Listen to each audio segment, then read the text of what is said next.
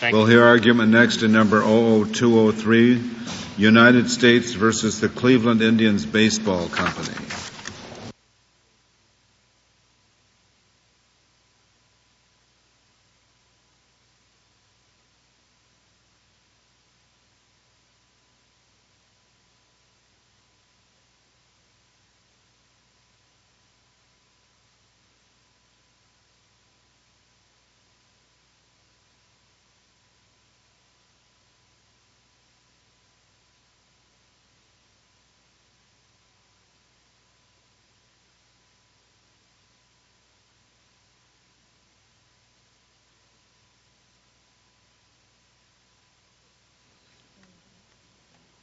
Mr. Feldman.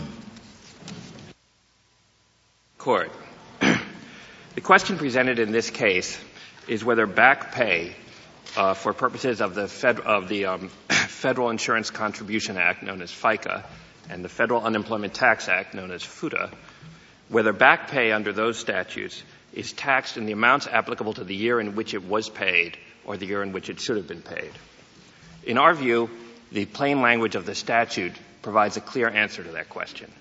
All five of the statutory provisions that are directly applicable to this case are based the tax on the quote the wages paid during a calendar year, not the wages that should be have been paid or would have been paid or could have been paid if events had been other than they were. You know, I have just one big problem with your case, and that is the the case from this court uh, dealing not with the taxability, but with the calculation of benefits under statutes using the very same language, where we look back at the year when it should have been paid in calculating benefits. And your opponent is going to say, um, and has said in the brief, that it will cause lots of disruption if we were to adopt your view in that area. Can you have these statutes using the very same language and have a different interpretation for calculating benefits than you do for taxing let, let me just the wages? I have one caveat before I answer the question, which is actually the language in nobody's view, I think, is the same. The statutes that are at issue here were not at issue in Nierotko if any stat, particular language was being interpreted in, in Nierotko, and I'm not sure it was. Well, but they both they have about, they both have language referring to wages paid. Right, that's true, but they, it's slightly different. They say calendar quarters in which it was paid, so it is slightly different, even even the provision that might have been applicable there. But beyond that, the court in the Nierotko based its decision on the purposes of the Social Security Act in providing security for people as they reach older age and as they retire. The court referred to that and I think construed the particular statutes it had there in terms of the statutory scheme in which it was found, which was a security scheme of that sort. Okay, but in, in answer to my question, uh, are you taking the view that we can leave that the way it is and calculate benefits Yes. the way Nierotko suggests and not be disturbed by the fact that it's a different view here? Yeah, I actually think that there's no problem at all. In the first place, I'd point out that that's the way it's been done. The uh, Internal Revenue Service, since the time of Nierotko, has taken the position uh, that the wages paid rule is a statutory test for taxes. On the other hand, the Social Security Administration has taken the view that at least for statutory back pay, which wouldn't apply to this case, but at least for statutory back pay, they will allocate it back and that's been going on for 60 years, and it hasn't caused an enormous problem. In fact, it's caused no problem at all. Um, as far as the specific, I mean, I could go through some of the specific examples of problems that, uh, respondents say would be caused in the statute by their view. For example, there's uh, uh, an exclusion from wages for money that's paid to somebody more than six on disability for disability more than six months after the person's the employee stopped working for the employer. Well, I don't see any problem that is created by applying the wages paid for taxes to that payment. In fact, the problem would be created quite the contrary. Um, under the, the, wages paid rule, you look, you count six months after the employee start, stopped working, which is what Congress wanted to do. Payments made after that date are not taxed. Payments made before that date are taxed. Under respondent's view, you'd have to take all the payments that were made after that date and try to figure out whether they should have been paid. Should they have been paid earlier or should they have been paid later? You have to take the pay. Be kept. Don't, don't those records have to be kept for Social Security allocation purposes. So the employer, to, to determine quarters of coverage, would have to supply those records to the Social Security Administration. Well, not quite. The Social Security, the issue arises I would say with less intensity and frequency in Social Security for a number of reasons.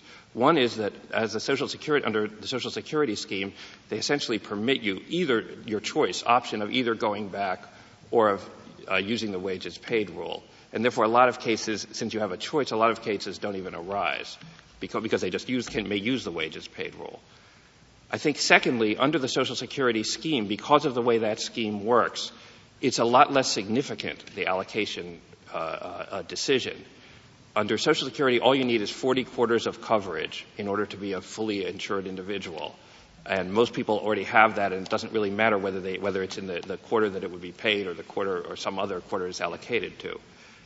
In addition, in addition, under the Social Security scheme, your benefits are based essentially on your average annual earnings. That's the way they're currently calculated. And since it's an average annual earnings, it doesn't really matter how, where you allocate the wages it won't make most, much difference for most people's Social Security because you're taking an average anyhow over some many year period of time usually. Now, I'm not saying it will never make a difference, but the issue arises much less sharply and with much less frequency in the Social Security context. Well, but in any event, really is: Are you taking a position that the provisions, the FICA and FUTA, however you pronounce them, that those provisions dictate the position that the government is taking? Or are you saying, yeah, they could have gone for symmetry with Nierotko, but this statute could go either way and our consistent interpretation, that the service's consistent interpretation has been when it's paid is when it's income? No, I think the, wa- the wages paid language in FICA and FUTA is entirely unambiguous. It says wages paid during the particular year. And I think that that ends the question as far as FICA and FUTA goes. The court in Nierotko had adopted a different construction of somewhat different language in the Social Security Act. I think the fairest reading of Nierotko is probably that the court felt that this was not didn't tie it to any particular the allocation question didn't tie it to any particular language, but just decided that an exception of this sort was necessary to accomplish the purposes of the Social Security Act. Do you think Nierotko was wrongly decided? You don't ask us to change it. No, we don't. It was a statutory uh, decision, and I don't think that there's any basis to overrule it. I think that the, court didn't give any explanation of how it arrived at the conclusion that you have to allocate back based on any particular language of the statute. And that's one reason why I think the best reading of Nierotko is that the court was just adopting a kind of extra statutory exception and saying, given the purposes of the Social Security Act and of providing security for people so that they'll know they'll get the funds and won't descend into poverty as they get older. Uh, given those purposes, this is really the only way to do it for those purposes.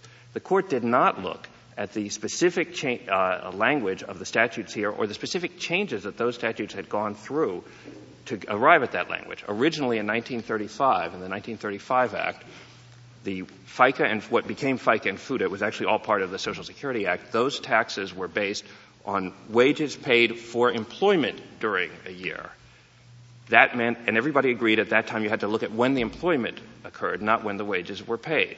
That scheme was in effect for a few years, and in 1939, Congress thought, saw that it caused confusion and difficulties and said, we have to change this because we don't have, have to want to have to, it's easy to figure out when somebody was paid. Indeed, in this case, they stipulated that they were paid in March of 1994, and usually that's a question that doesn't cause any problem. So we're going to base the taxes in 1939 on the wages paid. Now, in 1946, Congress extended that to the wage base provision. So by the 1946, everything was in line to avoid the kind of confusions and uncertainty that were caused by having to look and see when the employment was performed.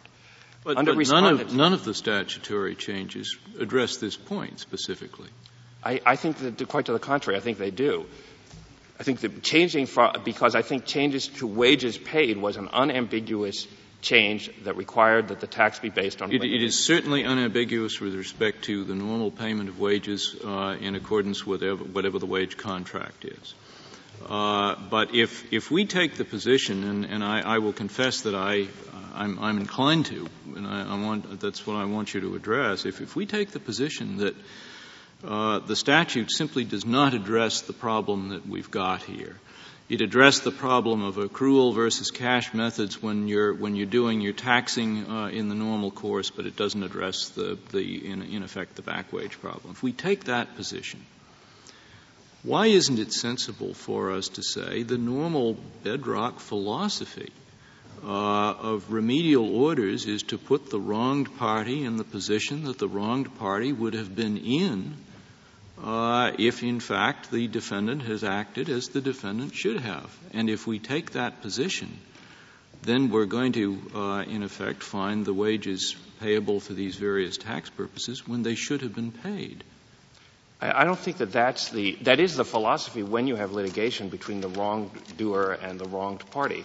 I don't think that that's a part of the philosophy of the tax code. The government is not the wrong, the party that committed any wrong in this case or in any of the other cases. right. The government is a neutral party so far as that is concerned. The parties. But why should a neutral party, in effect, have a, uh, in effect, a different rule for its taxation uh, from the rule which, in effect, uh, uh determines the relationships of the of the two parties to the litigation? Why, why, should we, why should we have disparate rules? Because, because we know that, because what Congress was looking for was an administrable rule to apply for the tax system here. Under but, respondents' rule. But what is, what, I, I, we don't have the same administra- problem of administration when we look back with back pay and say when it should have been, when should it have been paid, that we have when Congress was addressing the problem in 1939 uh, which was an accrual kind of problem in which uh, the, the taxes are due on wages before the wages are actually paid. I mean, those, those are entirely different administrative problems, and I, I guess I don't really see what the administrative problem is uh, in, in the back pay context.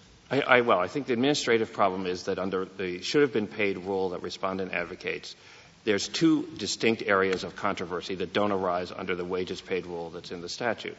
First, in our society, people are ordinarily paid for services performed during a certain period. So in order to figure out when wages should be paid, you have to figure out when the services were performed or for what period they're being paid. That's exactly the inquiry that was required under the 1935 statute. Yeah, but the, would be reinstituted. Take, this case. This take this case. What is the problem in this case? These people weren't being paid on, for doing piecework. Uh, they, they were being paid a salary under a, a, contract which, at least so far as the, the briefs indicated, would call for regular wage payments. So I don't, I don't see any administrative problem in, in applying uh, the respondent's rule in this case. Well, in, in every case, there, in, there may not be a problem in every case, although I would add, I'm not sure in this case whether it's been developed when the wages should have been paid. It's, well, do you have any reason to believe it would be difficult to develop that? I, I don't know what kinds of arrangements they have, but sometimes employers pay things early, sometimes they pay late. I, in, there are many, many kinds of employment in this country. There's casual and part-time workers, there's commissioned workers, royalty-based workers, there's employers who decide to pay early against a later commission. All of, in all of those cases, what you'd have to do is look back and see when was the work performed and now when should have been in the ordinary course the wages paid.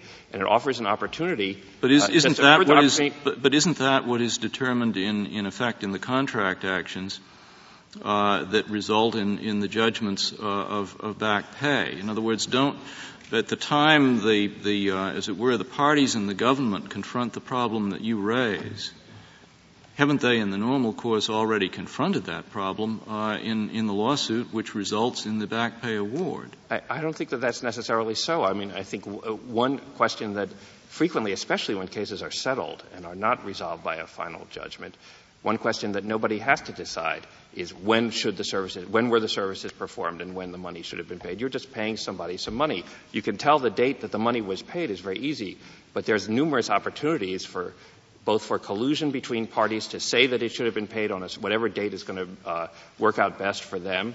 Uh, there's opportunities for disputes between employers and employees about when the work was performed, when the wages should have been paid for that work, because they, employers and employees may ha- themselves have different interests. There's the sa- it, it's the same confusion and difficulties that Congress wanted to move away from. I, un- On the, the income tax side, the back pay award itself, yes, say back pay was attributable to 86, 87, but it's paid in 94. For income tax purposes, nowadays it's 94 income, is that right? That's correct. Uh, um, for almost all, at least on the individual side, for almost all individual taxpayers, uh, they pay on a cash basis. And there's Well, what about for the employer's deduction? I wanted to ask. You know, for the employer's deduction, it's not in the record here, and I'm not sure what basis the employer is working. But since the employers and employees have to be on the same year, it really makes sense to look at the individuals because we do know that the individual's taxes are going to be on a uh, on a cash basis and are going to be. I, I take it the employer gets a deduction for the FICA and the Yes, that's correct. That's correct. That's correct. And keeping this, keeping the the uh, uh, FICA and FUTA taxes on the same basis as the uh, as the income tax also avoids some further confusion in these schemes. When Congress ena- enacted the FICA and Fu- FUTA schemes, and when they changed it in 1939 and 1946, these schemes were supposed to be simple and easy to administer. They were actually, it follows, in fact, uh, uh, a fortiori from the fact that individuals do this under the income tax, and nobody's disputed that so far, that it should be treated the same way under FICA and FUTA. Those taxes apply usually to almost all wages. There's a few, there are some exceptions, but very few people actually come within them. Well, it they seems start to me with, we, we, we have three arguments. We have the plain language of the statute as to which you have the slight edge. You have the Nierotko as to which obviously the respondents do. And in the middle ground, you have ease of administration, and I, I can't quite tell from the briefs. I think there's something to be said on each side for that. I, well, I don't, I don't really see anything to be said, frankly, on the other side for ease of administration. They argue that there are a bunch of statutory, uh, that there are a bunch of statutory provisions defining wages and so on that would be, would come up with results that they say Congress wouldn't have wanted. But all of those provisions are precisely worded provisions that tie something to payments made during a certain period of time. And Congress advisedly, I think, in, in adopting those provisions, they didn't say, well, the employer they're not wages if the employer was really just giving a gratuitous payment. And so you have to look and see whether it was a gratuitous payment. They said six months after the employee ceased working, if it comes after more than six months, it's uh, not taxed. If it's less than six months, it is taxed. There, and, and really that's very consistent with the whole FICA and FUTA schemes where these taxes are not generally as high as the income tax and the FUTA tax is rather low. The whole scheme was you applied from dollar number one you try to have a simple rule that's easily administrable. What, what happens if, say, it's a small employer and this, he's just late on paying the wage? Uh, he pays it in January instead of December.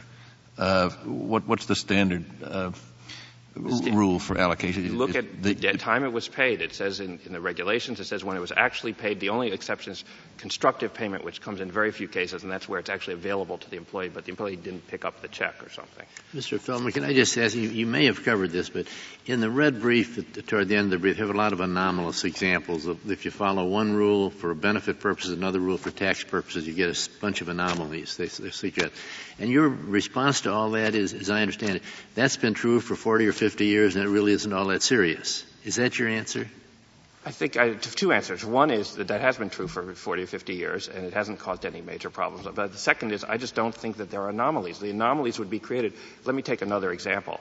There's the example of a case where payments that are made to the estate of someone who's deceased in the year after they died are not taxed under FICA and FUTA. But if the payment is made during the year, in the same year that they died, they are taxed under FICA and FUTA. That provides a bright line. It's easy to administer. You go, you look, you see when the payment was made, and you decide whether you have to pay the FICA and FUTA taxes, which is very consistent with how Congress wanted this scheme to work. Under respondent scheme, you'd have to look at all the payments that are made after the year that the, that the uh, uh, person died and try to see, well, was there some reason why they really should have made, made earlier? Were they late? Were they delayed? Did the employer not, not make the payment on time? Was there a dispute? Whatever. And you have to sort all that out. I think under the logic of respondent's position, which is you're trying to put people, the federal government in the FICA and FUTA system is trying to put people in the same position they would have been if the taxes had been paid when they should have been. You have exactly the reverse problem too. All the payments that were made during the year that, that the person died, you have to look, well, were those advance payments? Should they really have been made in the next year? Why shouldn't they be made in the next year and then they're not taxable? And I don't really see any way to distinguish between any of those cases. I think Congress enacted a precisely drawn statute here with carefully drawn provisions that drew sharp lines and were easy to administer. And the wages paid rule is the classic example of that because there's very few disputes about when wages are actually paid. And if it's applied in accordance with its terms, then the result is that, that, that you're able to that you're able to do it. And I don't think of course, any their of position only only applies to back pay awards, which usually are you do determine the period of when the wages should have been paid in that kind of context. It's not just like the year-end bonus or something like that. Well, I, back pay covers if uh, may cover a lot of different situations. I mean, I, I guess back pay is. I understand the way they would use the word, which is not the way Social Security Administration views it it's any time when somebody doesn't get gets paid later than when they should have been, which there it could be due to someone's fault, it could be due to no one's fault, it could be it could be just a brief delay, it could be a long delay, uh, and when those cases then a dispute does arise, a significant dispute, and you come to settlement, the parties can just then characterize whenever the wait uh, the wages were paid if they could agree on that, and the IRS would have a very difficult time disputing any of that. Whereas it could be part of the uh, part of the settlement deal. You, you know, you, you, you say this date, and I'll I'll settle for a little a little less. Right, and that's exactly the problem. In, in our view, what Congress did was enact a wages paid rule, and they, although, and they were in 1939, and then when they completed the job in 1946, directly addressing the need to avoid the kind of confusion, and uncertainty, and opportunity for manipulation that might arise under a should have been paid rule. um, the, um, I would add that that the provisions at issue in Nierotko, uh, at most, the court in Nierotko did not discuss or cite any of the tax provisions at issue here. At the very most, they, uh, they referred to Section 209G of the 1939 Act, which had slightly different language from the tax provisions that are issue, in issue here, although I wouldn't make a big deal out of that. It talked about quarters in which wages were paid rather than wages paid during a year. But it had slightly different language, and I think the court's whole approach in Nierotko was driven by its impression of the purposes and the need for security in an old age security system, which was what the Social Security system was. It would be anomalous to take that approach that was driven by the purposes of that system and was if insofar as the court was looking at language at all was driven by language of different provisions that are in a context that's talking about benefits determinations and who's a, a fully qualified individual and apply it to the statutes that are issue, at issue here which talk about rates of taxation and are quite clear of in speaking in terms of wages paid during a particular year. Uh, I just finally I'd add that the um, Treasury Department has, by regulation, has for a very long time, since the time of Nierotko, and uh, in fact even before that, looking at some of the wage, the um, uh, uh, rate provisions of the 19 when they were changed in 1939, has had a wages paid rule. It's firmly adhered to that position. The Treasury regulations give examples of right in the regulations of uh, cases where someone is paid one year for services in, a, in, the prior year and they say no you go you look at when the wages were paid and that answers all questions it doesn't say you then look and see well when, when should they really have been paid or why were they paid late or should they have been paid later than they were or any of those questions that could arise the um, the IRS the treasury regulations also speak specifically in terms of wages actually paid uh, that that's, that's the basis of the, of the statute. And I don't think that could be clearer, although I, I think actually the, the, language of the statute is, is, is equally clear and consistent with that. Have we given deference to those regs in the past? The Treasury regulations, has, uh, the court has always given deference to Treasury regulations um, uh, construing the tax code. Uh, and these are formal regulations that are in CFR. Now, in addition, they've been, those regulations have consistently been applied in a series of revenue rulings uh, including one in 1989, that specifically applied those regulations to this kind of a case, to a back pay case, and said the wages paid rule is the one that applies. Um, that the court has generally given deference to revenue rulings. In the Correll case, uh, the court said that those rulings are entitled to deference, especially in a case like this where the revenue ruling is a direct interpretation of the Treasury regulation. Any distinction between the extent of deference to the Treasury regulation and the revenue ruling, or is it the same? I think it's the same. The, the, I mean, there's a long, a long story that's actually in our, that's in our brief about the history of revenue rulings. Before 1961, they were not, did not have precedential value, and even within the, in the Treasury Department, and therefore there was no reason to, to give them deference, and they weren't accorded deference, and there's a couple of decisions of this court saying that they don't get it.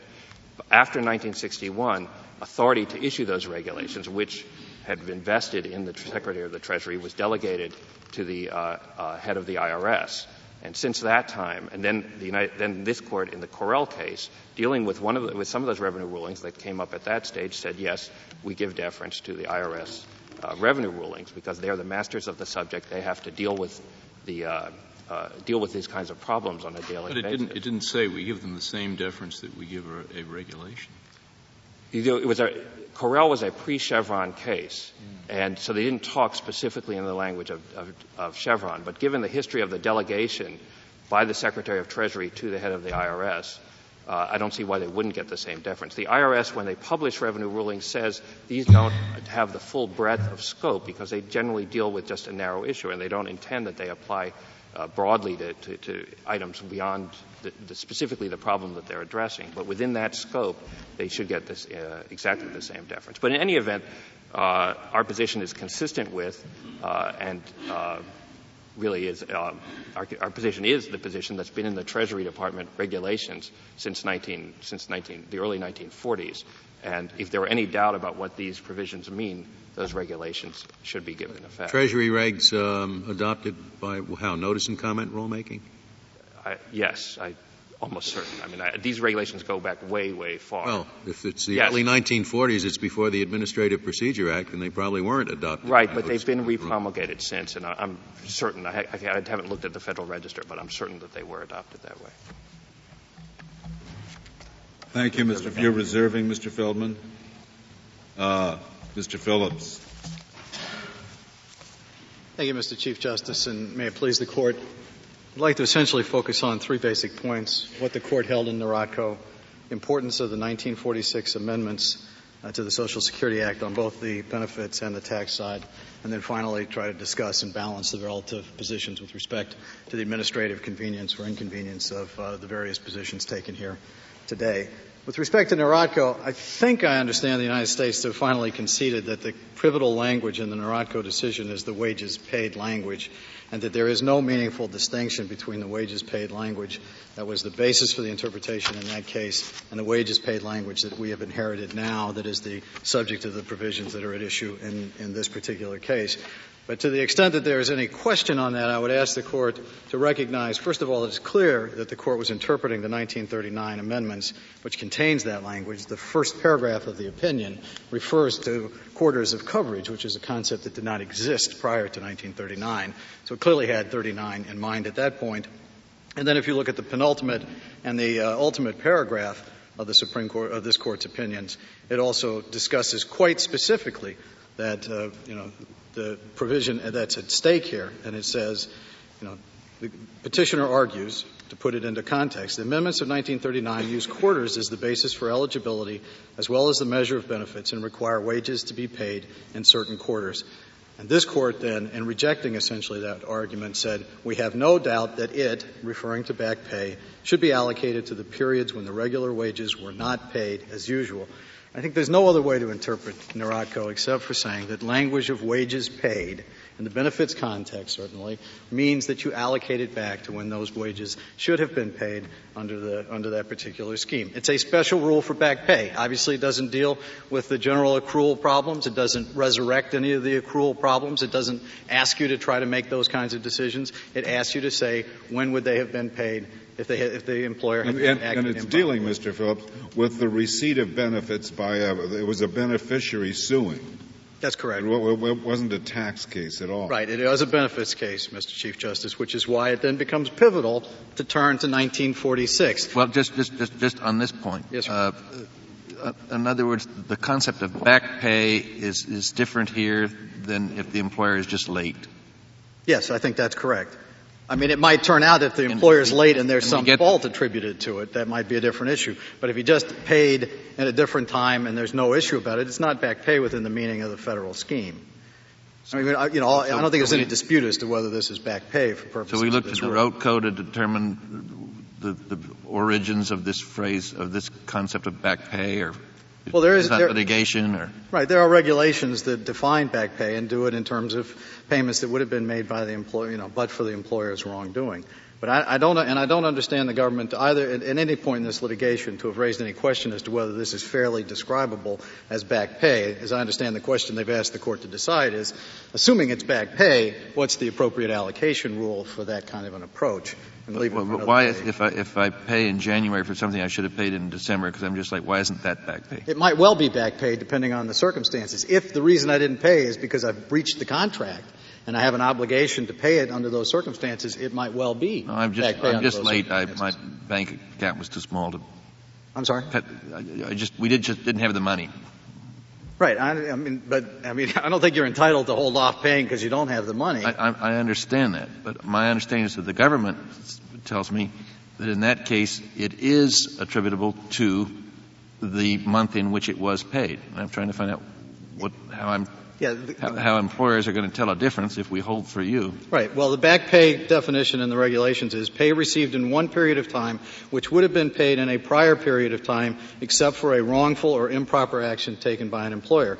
Under that circumstance, I suspect that that would fall within back pay as the federal government itself deals with it. And but, for income tax purposes of the employees, it would be, it, we're talking back pay. It would be the year received?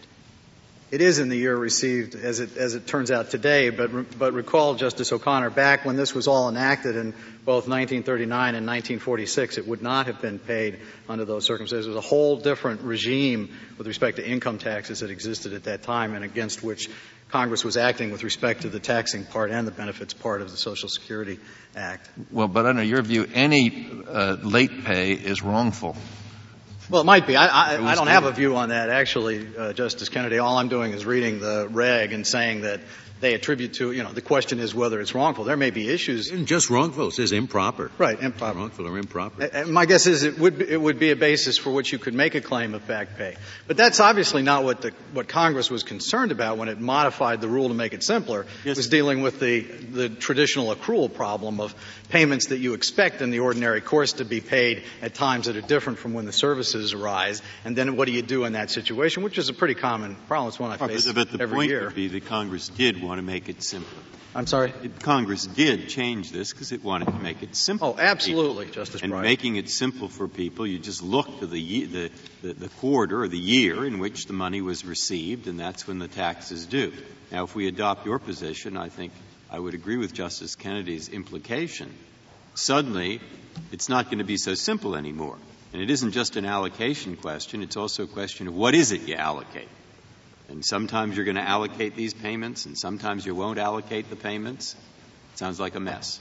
Well, that's the, that's the you know, the, the, court addressed exactly the same quote mess in Nierotko itself. They thought, Nierotko was very simple, really. It was just a question of whether or not people are covered for Social Security purposes. But, but it addressed it would be terrible if you said they're not covered for Social Security purposes simply because the employer uh, never paid them their wages and they got it all in one lump sum after they were 50 years old. That would be terrible. Right, but just of course you allocate it. But Justice Breyer, the point is, is that there are still the same accounting questions that will arise under that scheme that will arise under what, under our interpretation today. And this court and the government argued, don't go that route because there will be accounting problems. Assuming that they are the same. And, assuming they're the same. Right. I'm not positive, but I'll assume it. Well, they are very, okay. very, very similar. Assuming they are the same.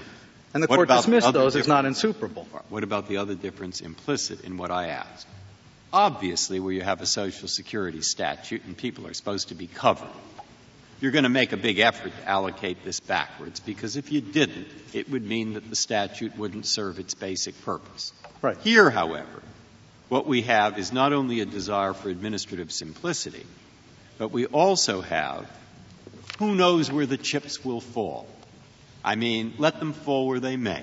Sometimes some employees will be helped, sometimes others will be hurt, sometimes, you know, who knows? And therefore, you don't have this overriding statutory goal to get the backwards allocation? There, there are two answers to that. One is, in the 1946 amendments, Congress was very clear when it said what we want here is conformity on the benefit side and on the tax side. And therefore, the, the, the ultimate question about administrative convenience isn't the answer. What Congress wanted was for the two schemes to be the same. So to the extent that the benefits tends to take you back in time, as I think the, co- the, the government has conceded today it continues to do, in order to comply or to further the overall objective of Congress in 1946, you have to do the same thing on the tax side. Otherwise, conformity is completely impossible to achieve. And that's the overriding congressional purpose, Who it cares? seems to What, me. what's, so, what's so important about having coverage question of what quarters are covered for beneficiaries and the tax question of where you pay the FICA? Who cares whether they conform or not? Why does it matter? Well, Three examples you came up with, their response to that is each of them involves, if you're right, the government collecting less money, and we don't care. Well, I mean, there are two answers to that. One is the overall purpose of the court's mission here is presumably to implement Congress's intent. And if Congress says to you, by adopting exactly the same words for two separate provisions that deal with two different schemes, then it seems to me the answer is That, uh, adopt Congress's and, and tells you we want conformity between the two. Mr. And Phillips, the only way to, I'm sorry, Justice. uh, uh, I'm- I- let's assume Congress said that and meant that completely. Is it is is uh, Mr. Feldman correct in telling us that despite that clear statement from Congress, for the last 50 years they've doing, been doing just the opposite and following one rule for benefits and another rule for taxes? Yes, for the last 50 years, Social Security administration. At least we are, what is called into question is a uniform, consistently followed practice for five or six decades. Uh, Yeah, on both sides though. Remember, Social Security Administration has had an equally uniform rule that it has applied since the very day Nierotko was decided and when the 1946 amendments went into place. And if you look at the lodging that we filed that identifies the description of this analysis by the Social Security Administration, from day one they said, the court said in Nierotko, for back pay, you have to allocate it back, and that's the way we're going to apply it. And, that, and that's what You makes disagree with the, uh, Mr. Feldman told us that uh, on the benefits side of the allocation, it was really up to the wage earner, could do it either way. I can't imagine why, well, it might, in, I think he told us, first of all, in most cases it means nothing at all. Right, but that's clearly wrong.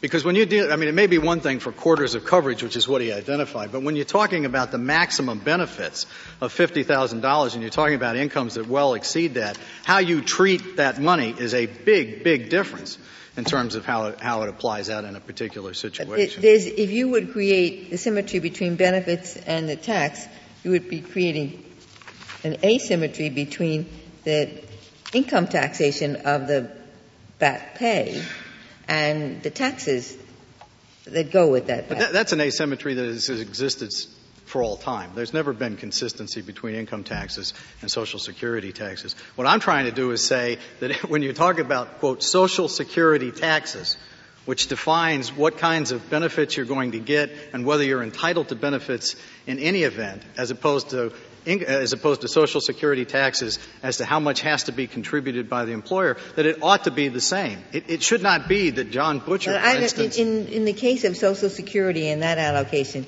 the employee benefits every time by doing it the way Nierotko would. The employee can only be helped. On the other side, sometimes employees are Well, helped, sometimes they're not. Well, I don't, I don't know that they'll always be helped. There's certainly certain circumstances where it depends on how much income they had under what, uh, at what But then, point in time. but then Mr. Feldman tells us they have an option if it wouldn't work out for them to, to spread it back over. well, I don't read Nierotko as having given them that option. I read Nierotko as saying that, you know, you must allocate back. That's the answer for back pay in order to do it. But, you know, if there's some mechanism in there for waiving their rights, I suppose that may be true. But I don't think you can uh, analyze the same language in the same statute adopted at the same time with a command that the two ought to be in conformity to each other and then interpret them as allowing fundamentally different approaches. And, and that goes to the core of the question of administrative ease. Let's be clear about this. There is an entire set of accounting rules for Social Security that exist today and a complete set of accounting rules that apply under the, under the IRS. And as I understand the government's position, Social Security is absolutely right in its interpretation of what's required here. So if you're going to have consistency in this approach, the only way you can have consistency is by moving the IRS over to the Well, what, Social what Security language, side. Mr. Phillips, precisely is it in the 1946 amendments that you say insist that there be symmetry? The, the Senate report that we uh, I, I mean the language in the in the Oh, act itself. Well, the language in the Act is wages paid. It's exactly identical in both the Social Security benefits language and the Social Security and actually, man, the tax provision itself. Wages paid is the operative language, and as I understand the government today, they concede that's the key term that we're that we're focusing on. And that language was used, you know, with the express statement in the legislative history that it was done for conformity, which I, you know just reinforces what I think common sense would tell us. In terms is that is the, is the Senate report cited in your brief? Uh, yes, uh, Justice, uh, Mr. Well, I- Chief I- I Justice. it. It's on page 21 of our of our brief. Thank you. So it seems to me that in ter- the Internal Revenue Service didn't read that or didn't, didn't, didn't think that everybody paid attention to it or what? I, I, Well, I, I, I, specu- I hesitate to speculate about what the Internal Revenue Service's motive was here, other than I do think it's important to put in context.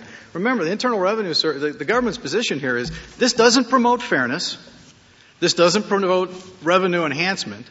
The sole purpose that they try to promote is some notion of administrative simplicity.